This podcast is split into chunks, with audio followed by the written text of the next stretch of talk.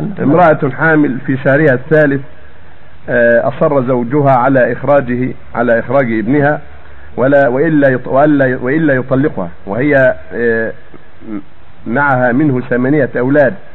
فقلت فعلت ما أراد منها مكرها وأخرجت جنينها خوفا من الطلاق. وسؤالها تلخص في الأمر الآتي هل يلزمها شيء من الكفارة؟ وهل عليها اسم وهل الغرة واجبة في هذه الحالة؟ عليها, عليها التوبة إلى الله وعليه التوبة كلهم كلاهما عليه التوبة ولا عليهم شيء. عليهم التوبة إلى الله. هذا عمد.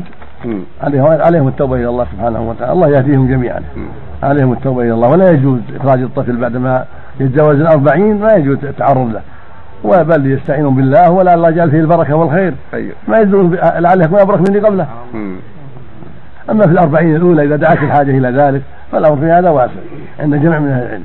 أما إذا جاوز الأربعين وصار إلى العلقة فلا يجوز التعرض له نعم ولي الأمر هل عليه التعزير على ذلك؟ إذا علم بذلك؟ نعم لولي الأمر يعزر على ذلك. لولي الأمر إذا عرف ذلك. نعم.